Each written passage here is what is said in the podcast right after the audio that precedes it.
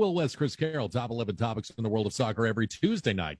991thesportsanimal.com. Chris, we'll get right to it. Uh, point number one Do you have a problem with Newcastle being sold to a Saudi consortium?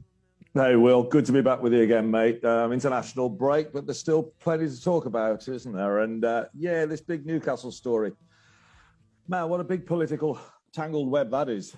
So, do I have a problem with it? Well, there's some issues here, isn't there? There's, there's and there's conflicting issues. There's piracy issues uh, about the broadcasting rights, etc., and if they're going to be uh, abused. And then, of course, you've got the human rights, more you know, the more serious human rights issues. So, I guess when you, it's supposed to be all ironed out now, all the legal stuff, and it's all gone ahead, which is fantastic to Newcastle. And I think my feeling is, without belittling any of the possible human rights issues that that have been argued about a lot of soccer deals, quite frankly, around the world, such as the awarding of the World Cup to Qatar, and then you've got the financial irregularities of major clubs.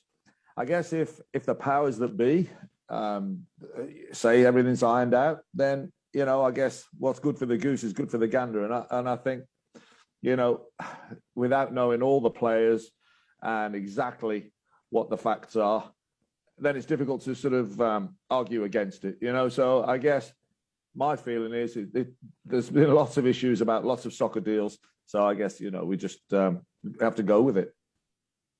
Yeah, I'll I'll agree with you there, and I think the the operative phrase you used, "good for the goose, good for the gander." I look at Manchester City. It's the it's the, the the crown prince of Abu Dhabi, who's the one who is the the owner there, and he was accused of torturing people during the Yemen civil civil war. Uh, also was part of poisoning more than four million people in a mining uh, operation in Colombia and uh, also uh, the largest financial uh, thing, financial conspiracy we've ever had to steal money uh, happened in Malaysia, and it was the guy who was the chairman of City and the owner of City who were the two people who were the principals involved in that. So. It, it, I, I'm not look if they wanted to say we don't want people like the Saudi crown prince involved, I would understand that. But once they're already involved, just because Saudi Arabia has gets more headlines about it because they are the larger nation and the larger power inside of uh, the Middle East, it doesn't mean they don't already have problems. So, once you've allowed Abu Dhabi in, you kind of got to let everybody in at that point. And yes, there are civil rights, uh, human rights violations, civil rights violations that have happened in Abu Dhabi and Saudi Arabia and China that, that have happened as well. But I, I just don't know how you decide you're going to try to put the toothpaste back into the tube now when you've already allowed people who have done exactly the same things, just with far less fanfare. It makes me wonder if the holdup about this was more about the the piracy rights that issue than it was anything else. Because if if it was about human rights, again, you wouldn't let these Chinese consortiums in. You wouldn't have let Abu Dhabi in and own city and have them buy as many players as they want to the way that they are right now. I can't help but think the holdup to this was about making sure that the piracy rights situation got taken care of. And now that that's taken care of, they have no problem letting in another person who's been involved in human rights violations. Yeah, like you say, the door's already open, isn't it, on that one? And and you could you could look at lots. You mentioned the Chinese, you got the Russian oligarchs going on with the Chelsea, and I mean, you really could put an argument against many many of the owners now. And um, and like you say, you can't put the toothpaste back in the tube. And what it is is exciting for Newcastle and their fans. But uh, so yeah, I guess it's it's game on. All right, point number two, Chris. How good can Newcastle be given proper financing? I think they, they could be very, very good. Newcastle, Newcastle's an area of the country, an area of England that it's it's a one club city. It's soccer crazy. I suppose it, it comparatively, I don't know if I got this quite right, like like a Wisconsin situation. Um, you know, where everyone's just crazy about soccer, and uh, they it's traditionally or it's it's mentioned that it's not the ideal place for glamorous soccer players to want to go and live in the northeast. They much prefer London or Manchester. It's not not as glitzy and, and glamorous. Newcastle, but you know, I'd argue that there's some beautiful parts uh, parts of the country really close to Newcastle. Newcastle's a thriving city. So that aside, I think with the money, with a with a soccer reputation that Newcastle have got, and it's just the following they've got is absolutely fanatical. Um, they could go all the way. Now, it's not going to happen overnight, but they could go all the way. 95 and 96, 1995 96, they came so close to winning the Premier League. And it was uh, Kevin Keegan, who used to play for Newcastle and, and England, an absolute Liverpool legend. And he took them close to winning that title. They were 12 points clear at one point, and then talk about um, a choke. And Man United came and, uh, and nicked it from them right at the end. So they've, they've got history, they've got the potential, and now they've got the money. So I think they can go all the way. But it's not going to. It, will it'll take a few years to get there, probably. Uh, but they can. They can. It's really exciting for them, and they can. Uh, they could be another big player in this sort of make it a top top seven now, if you like, the big seven. Yeah, and they're reportedly kind of going after some pretty big names. Steven Gerrard to, to be a guy who could be their coach, right? To get him, pluck him out of Scotland before Liverpool can. Um, players that they're already talking about that you're seeing that they're targeting for the you know the midseason transfer window and then next summer as well. It's incredible to see how quickly they're moving with this.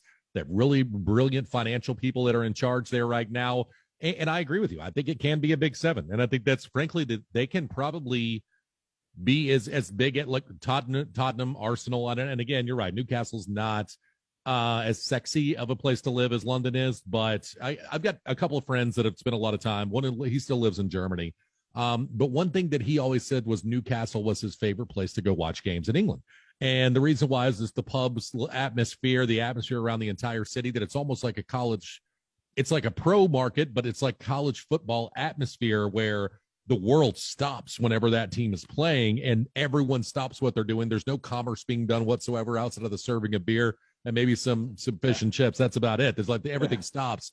So I think with that passionate fan base, it's a large fan base.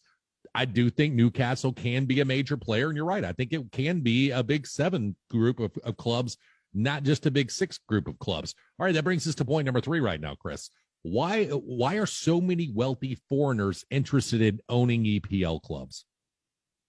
It's funny, you know, because it, it was often said that a surefire way of losing money was to, to own a, a soccer club, a professional soccer club.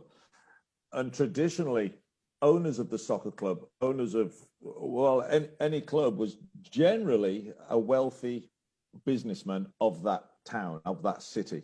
You know, it was the, it was the wealthy guy by the club. He was passionate about it because he supported them from as a boy, and his dad supported them, and so that was the guy. But he'd always lose money because the deals, the, the money wasn't in the game that, that back in the day from the television, etc. So he was a guy who had plenty of money to burn. Now the money that's in the game, uh, sloshing about now from television, especially. I mean, it's it's uh, it's a way of making huge money, isn't it? And uh, that's got to be the reason. I mean, they're coming in. It's a bit, it's still a bit of a plaything for them. They could drop it at any time. These wealthy businessmen, couldn't they? Um, and these wealthy groups, it's they're not relying on it for survival. So it's it's a toy. I guess if it makes money, that's a bonus. But it's going to make money for them now, and and that's why I think there's so many coming in, and it's uh, it's it's fashionable it's good business too. I would say that's that's the biggest reason for me is it's free money. I mean, would you do you want to make? Okay, would would you like to make? I mean, like with Newcastle, it's a three hundred million pound investment that's going to be worth a billion pounds in a decade. I mean, where where else can you invest your money and have a situation like that happen? I, I don't know where else you could. Bitcoin is that the only thing that you could look at that I'm going to make three times my money in a decade? Uh, so it's it's not just good business; it's great business. It's you know to some extent passive income because they make enough money each year to be able to pay the bills there. So it's just you know whatever you make in profit is just what you're going to pocket by the time you get you know you get five ten years down the line. And the other side of it is is that if you look at it around the world of sports, the only global sports league is the English Premier League. There is no other league. The NFL's not. Major League Baseball's not.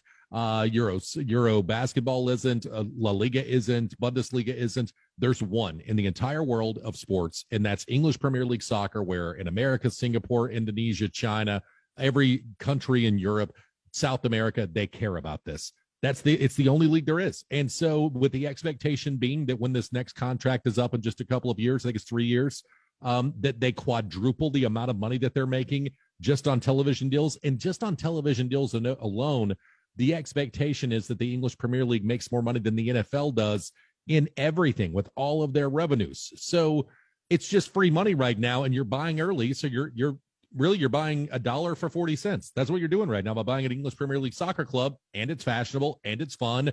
And it can kind of be your fantasy football team the way that Jerry Jones treats the Dallas Cowboys a little bit if you so desire to be like that. But it's cool to do, and you're going to make a ton of money. What's not to like, right? No, that's right. And it's strange how it's just flipped. It was a guaranteed way of losing money. Now it's a guaranteed way of, of making money in a relatively short space of time as well. And uh, it has. It's just it's just all about timing. So if you've been if you're an owner of of Brentford or of Brighton who've sort of made their way into it, and all of a sudden they're now in the Premier League with all this money around, then it's uh, it's fantastic timing. And yeah, what a way to what a, what uh, good fortune, really, I guess, in a lot of cases. But you, like you say, they're getting in early. It is relatively early, and uh, they are getting in early. They're going to make fortunes. That's Chris Carroll. I'm Will West. We'll come back on the other side. Why is the U.S. men's national team continuing to struggle? Starting 11, 99.1, the Sports Animal. Looking for children's soccer coaching outside of the club scene? Carroll Sports Academies has been coaching soccer for over 18 years. Their professional coaches keep it fun and build confidence while providing structured classes. Years of experience has helped shape their fun soccer curriculum, which prepares players for competition. Never played before? No problem. Beginners and experienced players are welcome. They truly believe children of any age should receive quality soccer coaching. Check out their website, carrollsportsacademies.com. Will West, Chris Carroll, top 11 topics in the world of soccer every Tuesday night, 991thesportsanimal.com. All right, we're at point number four right now, Chris. Why does the U.S. men's national team continue to struggle? Lost 1 0 to uh, Panama on Sunday. This is so deep rooted in the US game, and it's the way that this, the game's structured here in the States compared to everywhere else in the world, quite frankly. And it's it's because the roots of professional sport over here, including soccer, traditionally was college. Once you get to, once you get out of college, then you turn pro. And around 21, 22, soccer terms, that's too late. It's too late for probably 90% of the of the players who are playing. And and so to compete on a world level, they've got absolutely no chance. For those 22 year old guys who haven't played men's soccer, they've been playing college soccer, which is completely different. Um, you're not you're not battle hardened in, in, the street soccer sense of the uh, sense of the word. Um, but it's been cha- it's decades behind, but it's starting to be changed. And there's US guys, there's American guys going over to Europe now at 16, at 17, which is when everybody else starts as pros uh, around the world. You turn pro 16, 17. You don't go to college and then start playing pro. You, you, otherwise, you miss the boat. So you've got American players now going over to Germany, to to England, just around the world, playing in these tough leagues, playing with the men, learning the tricks of the trade, if you like, because it is completely different. But there's not enough of them doing it just yet. And so if you're relying on Christian Pulisic to stay fit and healthy, and you're pinning your hopes on him, not just winning the World Cup, but qualifying, then you've got a problem. So it's happening. And you could say it's in the perhaps the 30s, 40s, 50s of these players that are around the going around the world now, but it's not the thousands. It needs and it needs to be the thousands of players just churning out playing men's soccer from the age of 16, 17 to then you've got a pool of players to, to pick a, a, a pick a team that's going to compete at World Cup level. But it's it's going to be a long road, and every now and then you get that 11 or that 16 who can, you know, um, Lala, back in the day of Lalas, they just had the, the lightning in a bottle. They got the right group of guys and they could compete at that world level. But to compete, do to, to constantly do that, there's nowhere, the pool of players is nowhere near big enough. I'll copy and paste everything you just said at the macro level. And the pool of players, like you mentioned, what that leads to is you don't have depth, right? So, it, well, if you got Christian Pulisic and Gio Reyna, and there was one other guy who I name is escaping me right now that that was injured for that match against Panama and couldn't play. Um, then you had another player who would have been in the starting eleven that did didn't want to come over because he would have had to sit out uh, for quarantine for his club team. So that that plays into it as well. So then you don't have the depth. You don't have, uh, and then you have a bunch of injury plagued players. That's part of it too. Since you don't have the depth now, you got to have a Christian Pulisic out there. And frankly, a lot of the American players are just, I mean, Weston McKennie, Gio Reyna, um, and Pulisic, th- those are guys that deal with a lot of injuries. They have. And so when you don't have depth, it really is a problem for you to not have those players. I'll say part of it too is they don't seem to care that much. Like with English players, it matters, and it's debated on the sports radio all day long on Talk Sport. It's debate. It's debated on the radio all day who should be the keeper, or should Jack Grealish come up, things like that. Here, frankly, what you do on your club teams what matters less because with the U.S. men's national team, there's one of those. I think that you they walk in a little bit thinking, well, we're better than these teams in South America, Central America, or Central America and in, in the Caribbean. And then so so they have the big head because they do play in Germany or they do play in England, they do play in Spain, and they got a little bit of a big head because of that. And then so they don't necessarily bring their all, but also there's not as much of a point of pride, I think, as for playing for the U.S. men's national team as there. I mean, you how many times did you see in Europe that there were guys that said, I mean, there were the there was the issue with the Tottenham players that said, no, we're going to get Argentina and play. We're going to play for our country. We're going to represent our country. We don't care about this quarantine top American players are saying, no, thanks. We don't want to have to deal with the quarantine because our club team is what really matters here at the end of the day. So there's part of it is an inferiority complex to the teams in South America and Europe. Part of it is an uh, a superiority complex to the teams in Central America and the Caribbean. They still had enough talent to beat Panama. And Panama, you know, the, the Mexican coach has praised Panama's team after their one-one draw a couple weeks ago, but at the same time, that you could tell that the U.S. men's national team didn't care if they were there Sunday or not. It didn't seem like. And then finally, there was a late rush that happened, and the whole thing was chaos and nonsense with ball boys throwing extra balls onto the pitch, fans running onto the field, things like that. So there was chaos involved that probably broke their comp- their concentration. I also question their heart a little bit, and I question their desire towards winning for the U.S. men's national team. Not so much when it comes to just them as a competitor with their club team, but I do think in England, in, in America right now, it's a bigger deal to play for those club teams than it is to play for the U.S. men's national team. So that probably plays in the micro just a little bit. All right, Chris, at point number five, with World Cup qualifiers being played this weekend, who is your favorite for the World Cup in 2022?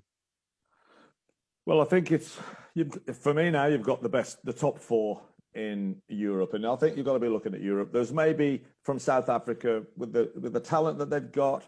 You look, you've got to look at Brazil but Brazil, they're only they're only a small distance away from a, a minor incident just blowing up the whole thing and, and causing chaos and disaster in the camp. So they're they're always just a hair's breadth away from from trouble, Brazil. But they've got the talent that they could they could push. For me, it's got to be Italy, France, or Belgium. Belgium have got a host of stars who haven't quite well, they haven't won anything, they haven't quite clicked yet and so you wonder if it's ever, it's their golden generation. You wonder if it's ever going to happen. Time's running out for them. Spain have just, they've been in a bit of a lull lately, but they just beat Italy, and Italy lost for the first time in 37 games to Spain the other day in the Nations League. Um, and then France beat Spain in the Nations League in the final. So France are firing on all cylinders as well. So we got Italy and France. France the world champions, Italy the European champions. It's got to be one of those two. And I think I'm going to hang my hat on France as the World Cup. Uh, I think they'll defend their title. Yeah, I think it's France as well. They'll be the one that look at. They just won the Nations League. The one thing I wonder about is Lloris, right? Like at 35, and that's a lot of city miles on Lloris over the years.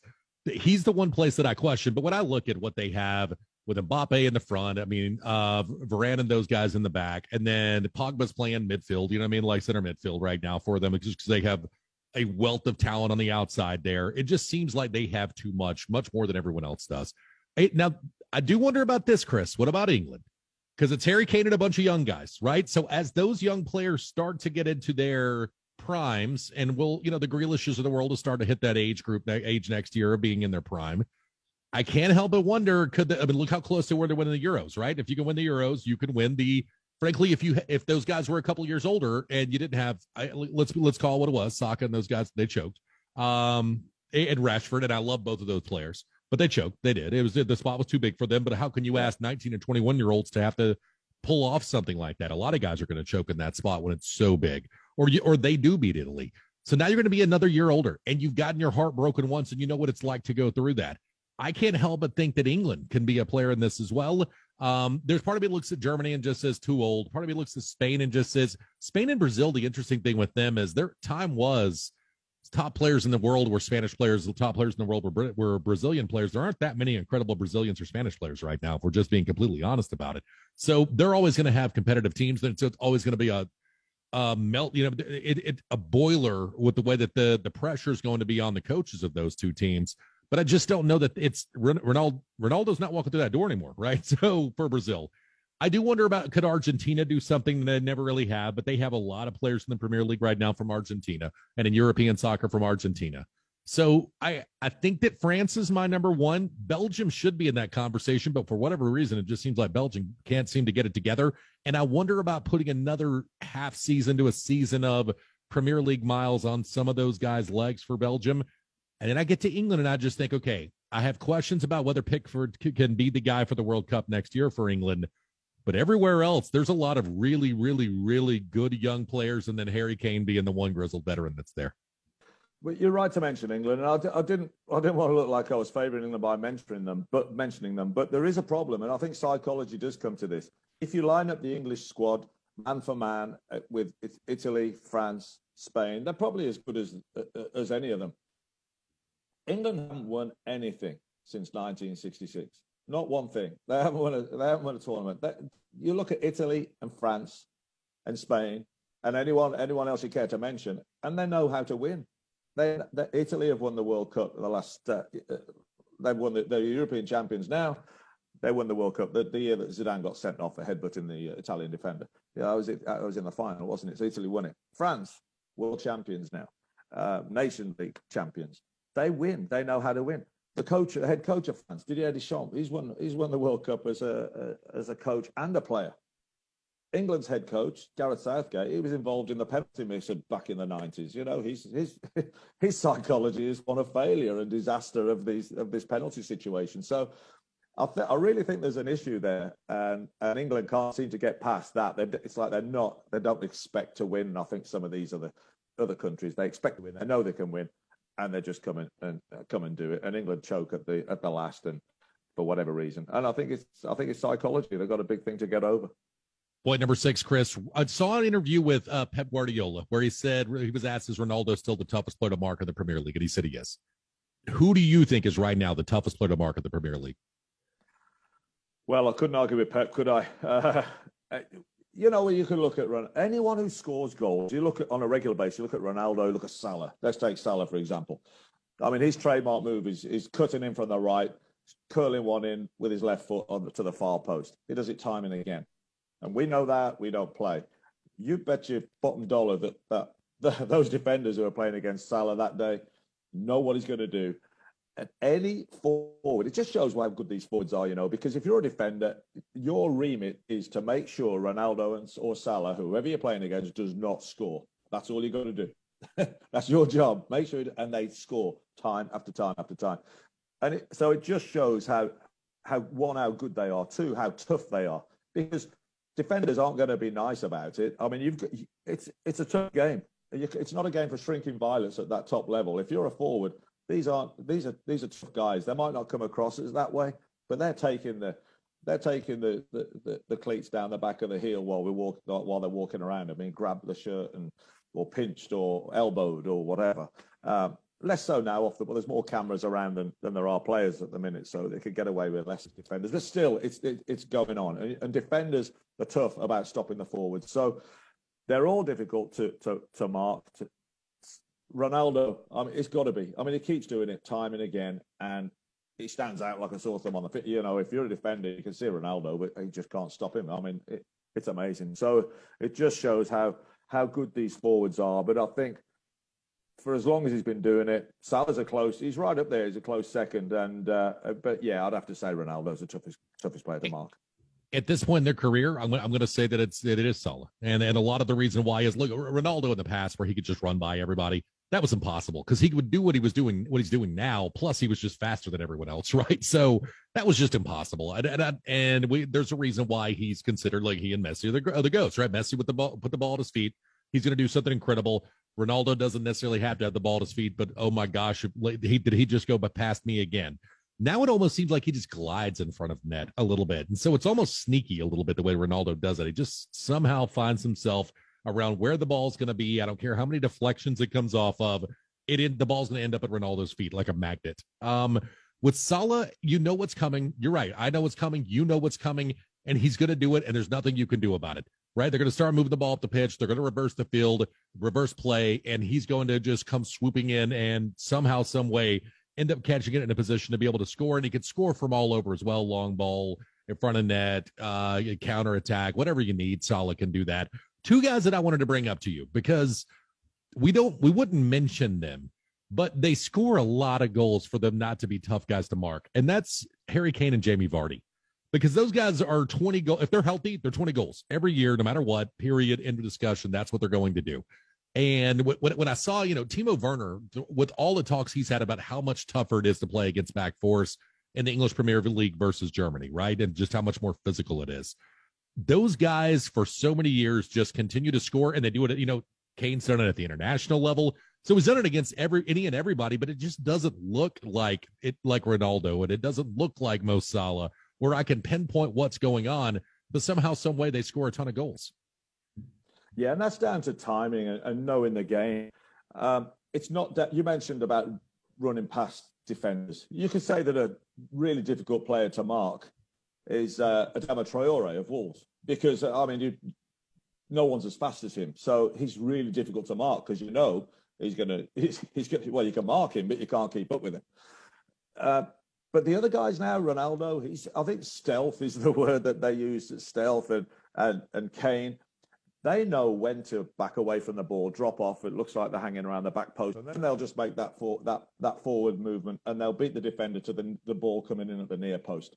And it's smarts, it's it's guile, it's it's knowledge that's been developed, and it's a nous that's been developed over the years playing at that level, and and whether it's catching the, you could say you catch the defender asleep, or you you're tricking him by taking a couple of steps back, then going forward, uh, the ball that way. I think it's it's experience. And Vardy, he's he's relying more less on his pace now and more on that. Um, that's why you see younger players; they're more pacey. They've got less of that that that guile, if you like, that fox in the box, as they call it. And and I think Ronaldo, Kane, yeah, Kane's goals are so varied, aren't they? You don't picture him like you, you picture Vardy. If you pick, picture Vardy when they won the the Premier League, you picture Vardy scoring goals. He was bursting past the last defender and, and hitting it from the edge of the box past the keeper. You don't you don't picture Kane doing that now or Ronaldo doing that. It's more guile and stealth in the box and just uh, just getting that that yard in front of the defender. So it, it, it is something that that strikers learn, and and it's you think it would be easy to go man for man with one of the defenders, with one of the attackers like that, but it's so difficult. And for those, we I know we have a lot of new soccer fans right now in East Tennessee. Um, the marking is kind of like in basketball, that's your man off the ball. In football, it'd be like the corner covering the wide receiver, and you might be in zone, you might be in a man every now and again. But that's am I am I, am I under oversimplifying that a little bit? No, it is like that at times. Sometimes you'll go man for man, and other times you'll go you'll you'll be marking that guy because he's in your zone, if you like, on the field, and then and then a cute forward he'll run across so he'll go from the, the right fullback to the centre back. And then it's up to those defenders to pass him on. And they've got to have that communication correctly that now I haven't got him, now you've got him because he's come over towards you and he's coming over towards the ball.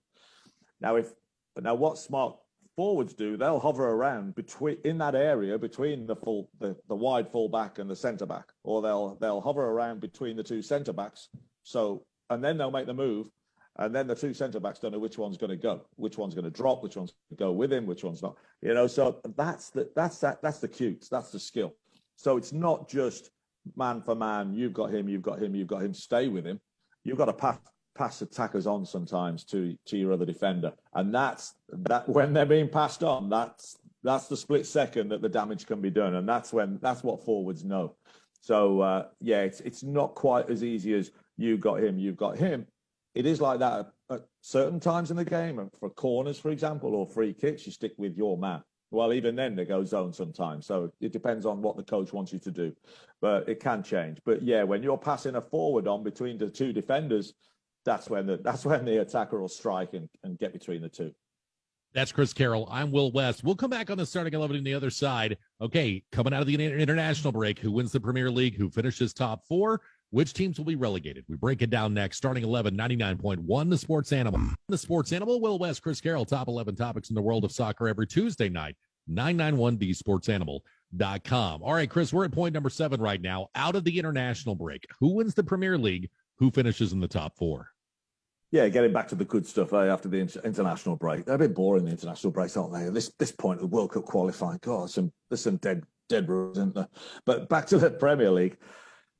I've got to go with Man City. I'm, st- I'm sticking with Man City, Chelsea, Liverpool, Man United in that order. Um, it's funny that Chelsea have had a one dodgy game, perhaps, and people are going, "Oh, is, is that it now for Chelsea?" They're still top of the league. They're only a point clear, and there's only two points separating the top. I think seven. Uh, one, two, three, four, five, six, seven. Yeah, so they're not exactly doing badly, Chelsea. They haven't exactly blown up, have they? After a after a rocket start, they're still top of the league. Liverpool had a, have had a great game. Man City are going well. Man U, if anyone if if anyone could be accused of perhaps blowing up, uh, hardly or trying to gel these superstars, it's Man United. You could see perhaps if it goes wrong for one of those teams, it might be them. But I, I, I still think Man City have got enough. I think they're so the players are so interchangeable that they don't rely on one player. If one of their players gets injured, they've got someone else to come in for them, and they've got three other guys to take up the slack, and they can all pretty much play anywhere. So that's why that's why I'm going because long term, whatever the season throws at them, I think Man City will just be durable and keep going like they were last year. So I've got City first, Chelsea second, Liverpool third, Man United fourth. Yeah, I, am actually going to go with. I, I, have the same four. I have them in a different order. So I've got Chelsea one. I still have Chelsea winning, winning it all. At some point in time, the light switch is going to come on for Timo Werner, right? And when that does, that gives him an extra goal scoring option. Uh, but at some point in time, the light switch is going to come on for him. Pulisic's going to come back and, and give them something, right? Unless they sell him at the at the at the mid season window, and maybe they do, but then that probably gives them money to bring somebody else on. So, uh, and Kai Havertz looks like he's so close so often to just becoming a breakout superstar in, in the Premier League. So he's still a youngish guy, Havertz is. So there, there's there's time for him to do that. But it just seems like over and over again, he makes almost he makes more close plays that don't actually end up at goals than anybody else in the Premier League. It seems like so.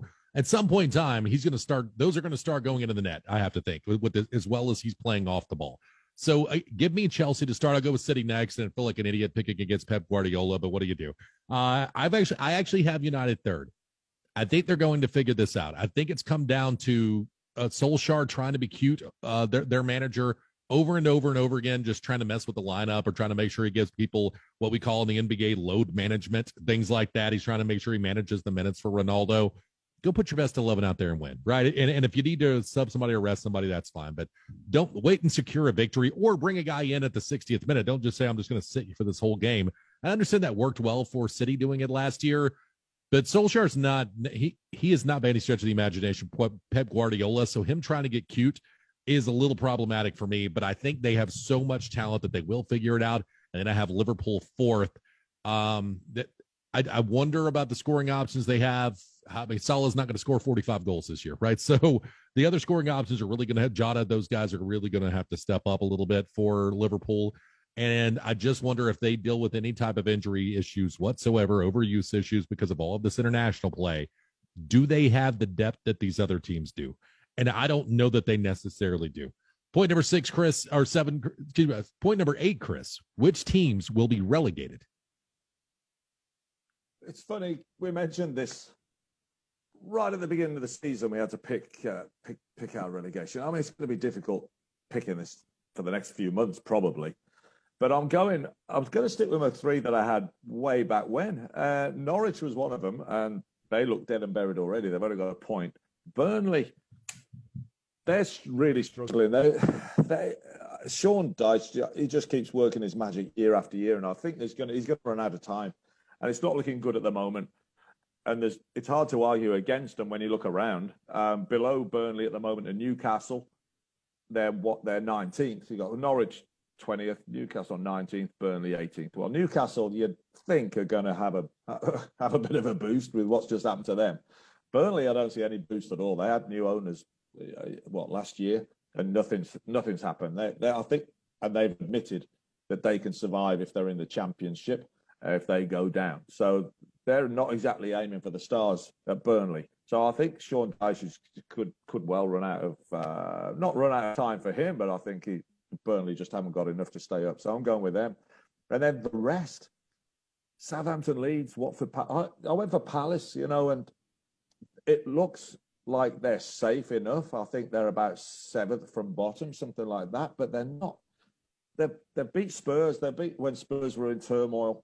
They've only won one game, and that was the one game. They've, and they haven't drawn with it. They've drawn with drew with Brighton, Brentford, Leicester. So they, they've not had fantastic results. Uh, Palace, I, I don't think they're comfortable. Whereas Watford are going to get a bit of a bounce. They've got a new manager. Leeds have got too much energy. Southampton, that's my other one. I'm a bit worried about Southampton, but I'm going to keep, I'm going to stick my neck out on Palace. So I've got Palace, Burnley, Norwich going down. Yeah, I, I, went Norwich, Watford, and Burnley at the beginning of the year just because they gave Sean Dyche nothing at at, at Burnley. I, am Watford looks like they're going to stay up right now, and I I, I kind of hate that a little bit considering what they did with the manager. Watford's kind of like that second team that I'll watch when they're in the championship. I'll throw on the ESPN app and watch Watford play. I always play with them on FIFA and things like that, and you know do the do the franchises with them. I I. I think Norwich is dead and buried. I agree with you. That's already finished. Um, I think that Burnley is still going to go down. I'll agree with you on that because they just haven't given Sean Dyche enough. And you can't just count on Nick Pope, you know, being Patrick Roy of, of the soccer world uh, every every single match, and he's also dealt with some injury issues. So maybe they sell him, eh, frankly, at this next window as well as a possibility.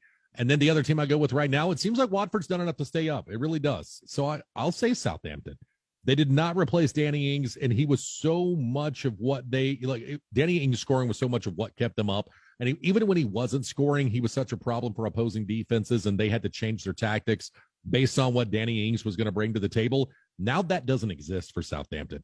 And so I, I like Southampton. I, I just don't think they're going to be able to stay up this year. And it looks like Brentford is going to be able to stay up. That's a team that I worry about because when you look at the advanced stats, Brentford has the fewest possessions of any team in soccer by a long shot. And they're not scoring a ton of goals either. So, I mean, like City's next, and City, but City's going to score a ton of goals whenever they feel like scoring goals. Brentford's not. It's just a matter of they never let you get a good shot. At some point in time, teams are going to figure out that back end. But at this point, Brentford has so many points. I don't know that they can be caught by these other teams, even if the bottom does fall out, because they're, you know, the advanced stats aren't necessarily working for them. So Give me Norwich. I think they go down. Give me uh, Burnley. I think they go down. And I'll add Southampton with it looking like Watford's going to be able to figure it out. Point number nine, Chris, our target man. One player you're targeting to have a big match week this weekend. Well, look at the fixtures. Uh, Man City are playing Burnley, and we're just talking Burnley are struggling. I'll go on Jack Grealish. He's on fire. He scored for England uh, last weekend. They played him as number nine at Man City the, the week before that. It didn't quite work out for him, but he's he's a, I mean, he's such a. It doesn't matter what's going on with Jack Grealish. He just his confidence doesn't get not, or it doesn't look like it. He never hides in a game. He's always going for it. It never seems to bother him where he's playing, what the score is. You know, he just gets on with it. So I think the chance Man City are going to create a bundle of chances against Burnley, and I think Jack Grealish is going to be. Uh, He's going to be. He's going to have a good weekend. So he's my target man. I, I, actually go Neal Maupay, and I and usually I don't like to go with whoever's playing Norwich because you can just say whoever's playing Norwich is going to do it. Maupay quietly has four goals through seven games so far this year. Like he's he's played really well. He's he has not tried to fight his own manager on the sideline this year, which is a good sign for him because he's a fantastic player. But he's almost like a like a character in a novel or a character on a on a movie or television show, just the the hothead soccer player that wants to fight everybody. Uh, that is Ma- who Maupay actually is. He really is that guy. Uh, but he, but he seems to be playing with it himself a little bit. Brighton's overachieved, and I think part of that is that Neal Maupay's been consistent. And I think that Maupay this weekend against Norwich is an unbelievable mismatch. Again, we know somebody's going to score multiple times against Norwich this weekend.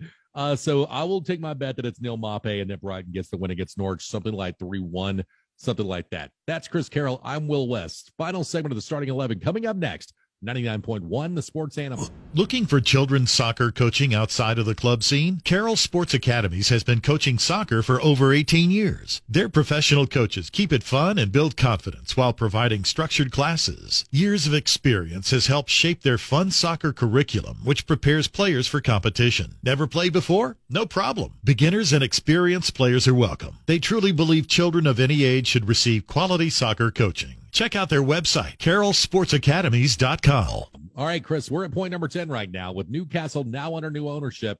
Which Premier League team would you now call a sleeping giant, the team with the most potential if given the right ownership? Well, I think I don't think there's too much wrong with the ownership, but I think Everton are a sleeping giant, and it's just things appear to be just going right for Everton at that moment. They're building a great, strong team. Rafa Benitez has come in, much to the annoyance of the Liverpool fans. For those who don't know, Everton, yeah, the name doesn't suggest Liverpool, but Liverpool is a two-team city. One being Liverpool, of course, and the other one being Everton. It's right in the heart of Liverpool, and, and families and generations are split sometimes. You know, you're either a red or a blue, a red of Liverpool or a blue of blue of Everton. So back in the 80s, Everton was huge. winning Premier Leagues and FA Cups and and um, yeah, they were they had a fantastic time through the eighties, um, and then be, be, before that, back in the sixties, huge team. So you know they're not just they haven't just become a they haven't just sort of started up, and Liverpool have always been around. You know, but they've they've been there from the beginning. Everton have. So, but they've never gained that momentum and the money and the good management, uh, etc., to to to develop and build something that was massive. Uh, but now they've they've had a steady owner for years, and I think he's a local guy. He's he's he's he's the what we were talking about before, the local businessman who come good. Um, they've got their coach now. They've got a strong team. They're building a new stadium that's going to be ready 2024, I think. And it's going to hold 52,000. So it's just, and and you can see investment coming in there. You know, like we were saying before, more investors, and it just it just needs that one the one big one, doesn't it? Just for everything to blow up. And I think Everton's just on the verge of of doing something. I mean, they're they're, they're going to be challenging this year, in my opinion, for that top six. Um, yeah, sleeping giant, definitely Everton. What about Leeds? Because that is a big old club, and when we look at it right now, I think that there's the perception that it's on the right track. Yeah. Leeds is actually spending about the same amount of money that Sheffield United was last year when they got relegated. And I can't help but think, I mean, they're seven, they're 17 million pounds is what their their Leeds is making almost half of what Kevin De Bruyne is this year. The entire lineup for Leeds, everything they paid to every player that is on that roster, put them together, double their salary, you'd get Kevin De Bruyne and then one other bad player with that salary on Manchester City's lineup, right? Um, that's incredible when you see that absolutely incredible. They're making less than Ronaldo is. That's what, or less than half of what Ronaldo is. That's what Leeds is making right now. If you multiplied Leeds' entire salary by 10, they would be between Arsenal and Tottenham as far as what their current spending is for the season on their entire roster. And I can't help but wonder, with Leeds being kind of an old firm like that, could that be a team that if they ever got legitimate financial backing, that Leeds is a sleeping giant waking to happen. Because I, I, look at the way everyone's so excited to have Leeds back in the Premier League. I think there's this perception like they're given monetary the, the, the type of money that they need to to be successful. I mean, you could quadruple their amount of money and they would barely be spending more than Newcastle is right now. Point number 11, give us your match of the week. Give us your upset pick of the week. Match of the week, I like the look of Brentford against Chelsea. Are Brentford going to continue to surprise everybody? Can they keep going? Are they going to be the team that everybody says, "Oh well, they can get"? When are they going to blow up? And they just keep going, keep going. They got that. They've got they've got that attacking threat. They look pretty solid all the way around. Like you said earlier on in the show, there's not many people scoring lots of goals against them. Uh, and then Chelsea, are they going to dominate them? Are they going to continue to dominate? Will Chelsea stay at the top of the league after this weekend, or will will Brentford cause a surprise? So, so that's my match of the week. Um, my upset of the week. I'm looking at Leicester against Man United, and I always look at the. T- uh, uh it might not be a massive with the bookies upset. I'm not sure. I just look at the table and see who's below who. If if the, if the team below wins, that's your upset. So I'm looking at Leicester, who've struggled, and they've struggled defensively.